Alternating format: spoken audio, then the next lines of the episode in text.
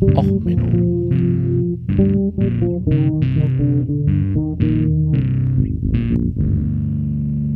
Der inkompetente Podcast über Dinge aus Militär, Technik und Computer, die so richtig in die Hose gingen. Hallo, herzlich willkommen zu Och Menno, dem Podcast für alles, was in Militär, Technik und sonst wo in die Hose geht. Ja, heute mit wieder einer Sonderfolge Kriegstagebuch 3 Ukraine, das mit den alten Reifen und Laptops. Ja, ähm, es ist äh, wieder so einiges passiert, was so als ach Menno, what the fuck und so weiter gilt und da will ich euch mal so ein paar Sachen von zeigen.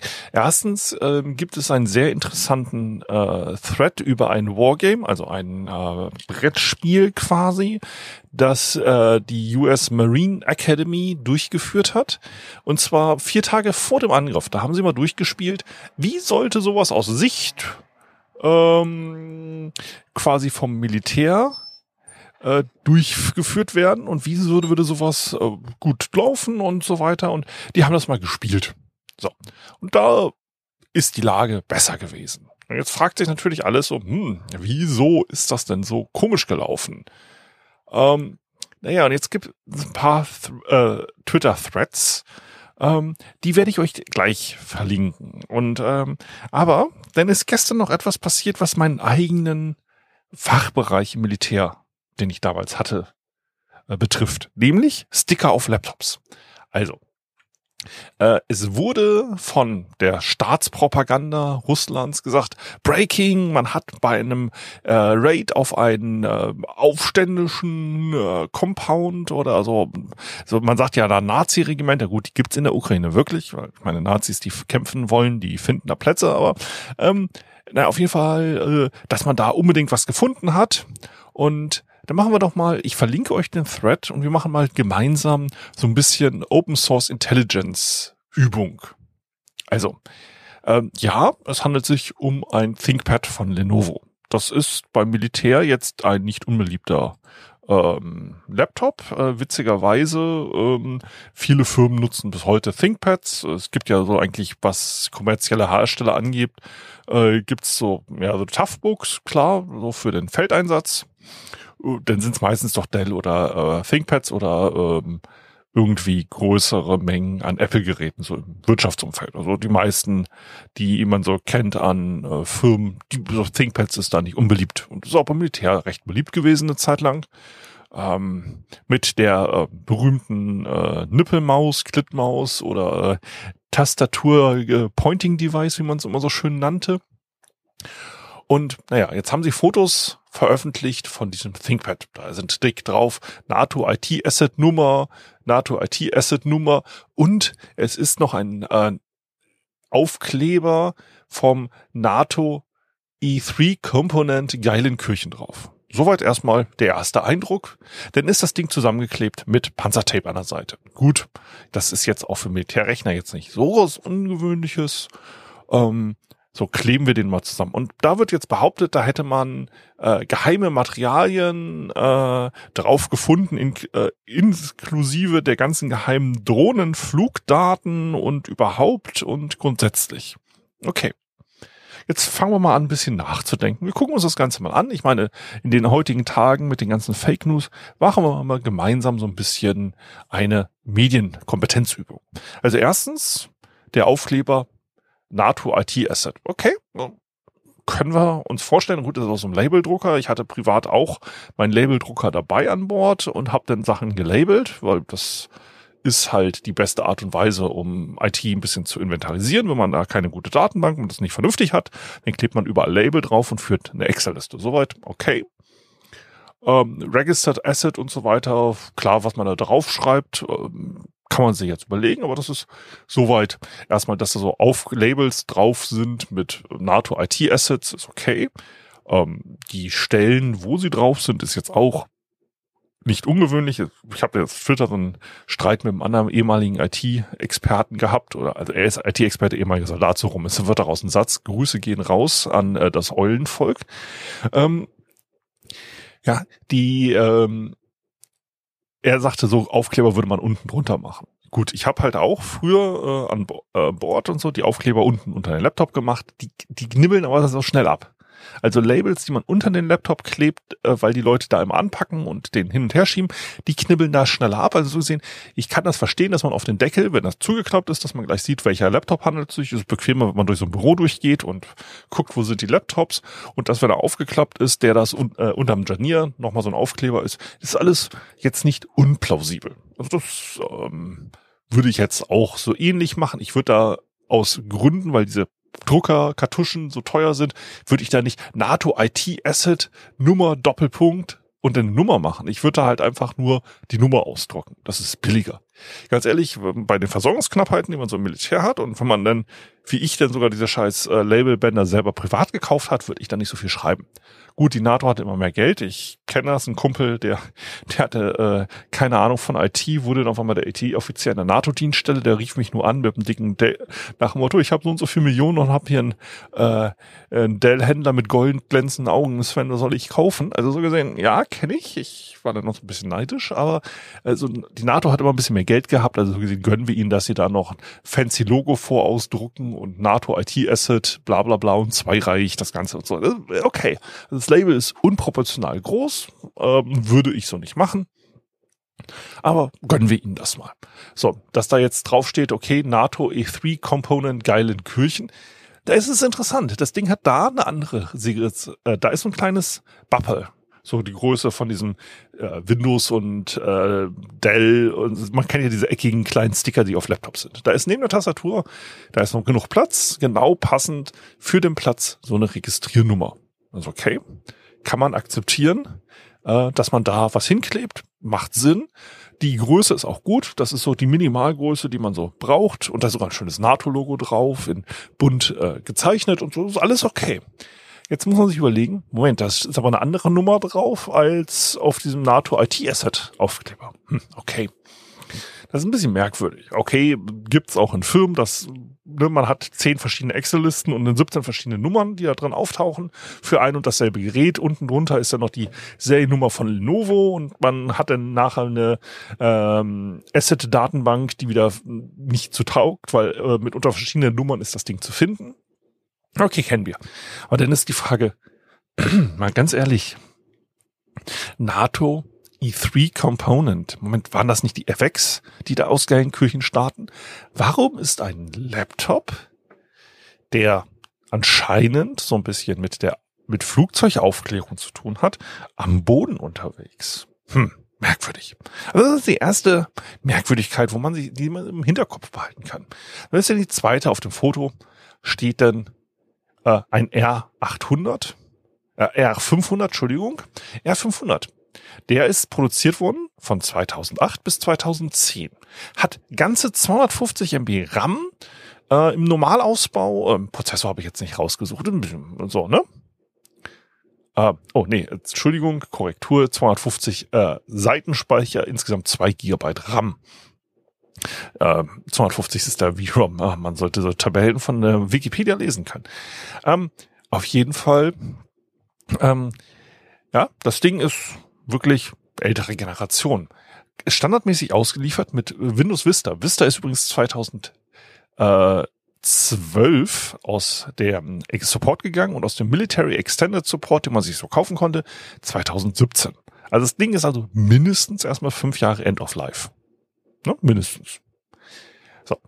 Und jetzt ist die Frage, warum macht sowas aus dem FX-Flugzeug da was Sinn? Also wenn man jetzt überlegt, das soll so für so ein Special Operations Kommando oder so sein, dann macht es natürlich total Sinn, dass ich da überall NATO draufklebe. Ne? Also es hat ja gibt's aus dem Kalten Krieg auch, so dass dann man Abhörequipment gefunden hat und Property of the US Government und so und mit extra Chips, die nur für die Regierung hergestellt wurden. Aber es gibt natürlich auch sowas wie zum Beispiel das Toughbook in der neuesten Version. Da gibt's auch ein extra Military Model von das dann so eine Tastenkombination hat, die ich sehr geil finde, ist der Halt die Schnauze und Stirbknopf.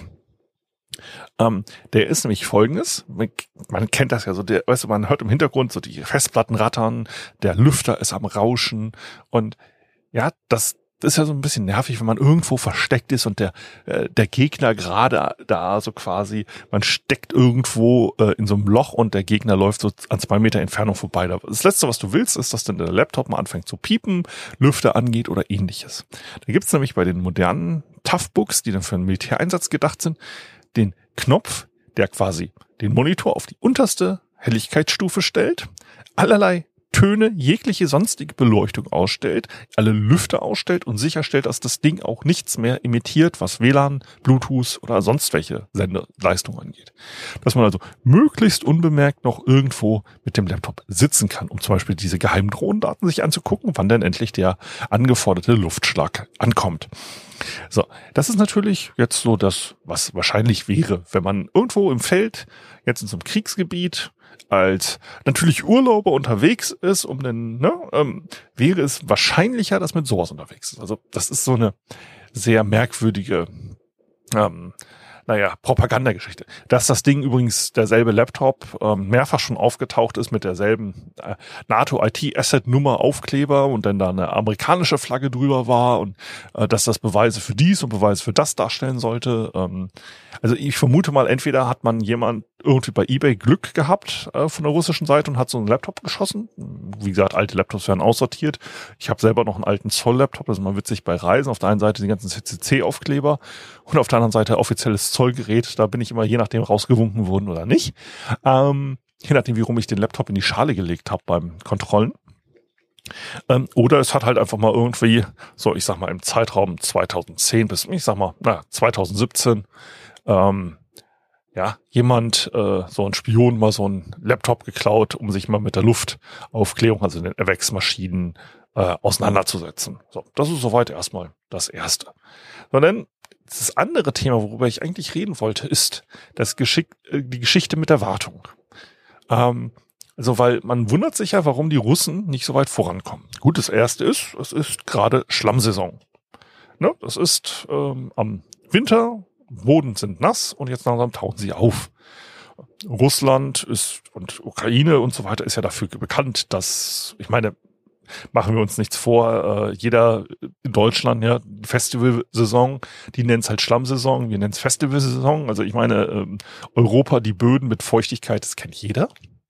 Und Idee, ähm, wir sind nicht dafür bekannt, dass unsere reichen, ähm, ich meine, Ukraine ist eine der größten ähm, Nahrungs, äh, Produzenten, also Weizen, Anbau, Maisanbau und so. Und alles, was reicher Mutterboden ist, ist jetzt nicht dafür bekannt, besonders tragfähiges Straßenmaterial darzustellen. Ne? Also es ist jetzt was anderes, ob ich hier irgendwie durch festgepackten Sand fahre oder ähm, äh, steinharten Untergrund unter mir habe oder halt so einen richtig saftigen, süffigen Feldboden. Und jetzt ist halt gerade das, das alles auftaut, ist also sehr, sehr matschig. Das heißt, die Russen kommen von den Straßen nicht runter. Soweit, so gut. Äh, deswegen gibt's auch genug Videos, wo sie dann halt irgendwo im Schlamm festgefahren sind. Jetzt hast du unerfahrene Wehrpflichtige, die da eingezogen wurden, die nicht viel Fahrpraxis haben, dass die mal von der Brücke runterfallen und so. Äh, das ist völlig normal. Da verlinke ich euch auch was, wo dann halt so die Russen überall mal im Gelände stecken. Das ist jetzt nichts, was einem groß verwundert. Ähm, es verwundert schon so ein bisschen, dass sie jetzt in genau der Jahreszeit angegriffen haben. Man hätte ja auch ein bisschen auf eine Trockenperiode warten können mit etwas besserem Wetter. Denn wäre das auch mit den Landungsoperationen, die die russische Marine immer absagt wegen schlechtem Wetter, also die seit über einer Woche wartet man darauf, dass die Landungsoperation stattfindet, aber jeder, der einen Wetterbericht sehen kann, ist bei den flachen Böden der Schiffen geht das halt zurzeit einfach nicht äh, Wellengang und so. Ähm, naja, und dann ist aber der nächste Punkt, was viel interessanter ist, sind zwei Fakten. Erstens, die Straßen in der Ukraine sind scheiße. Also, wundert jetzt auch keinen groß. Ähm, ich meine, wenn man sich jetzt in Deutschland den Straßenerhaltungszustand anguckt, gerade wenn man auf den Hauptstraßen runterkommt, ist das ja auch so ein bisschen löchrig. Wenn man sich jetzt aber vorstellt, dass das noch ein bisschen schlimmer ist, dann wundert es einen natürlich nicht, dass es dort Schlaglöcher gibt. Was macht ein LKW mit Schlaglöchern? Er macht sie größer, weil große Belastung. Soweit auch jetzt erstmal logisch. Wenn ich jetzt also einen Militärkonvoi mit 1000 LKWs habe, der da Richtung Hauptstadt sich fräst, weil man braucht ja viel ähm, Nachschub und so weiter, ist das klar, dass die Straßen dann noch schlechter sind. Wenn jetzt so ein LKW mit voll mit Munition oder noch schlimmer ein Panzer hochgejagt wird, dann wird die Straße noch schlimmer. Und wenn dann Panzer drüber fährt, ein Panzer macht Straßen kaputt.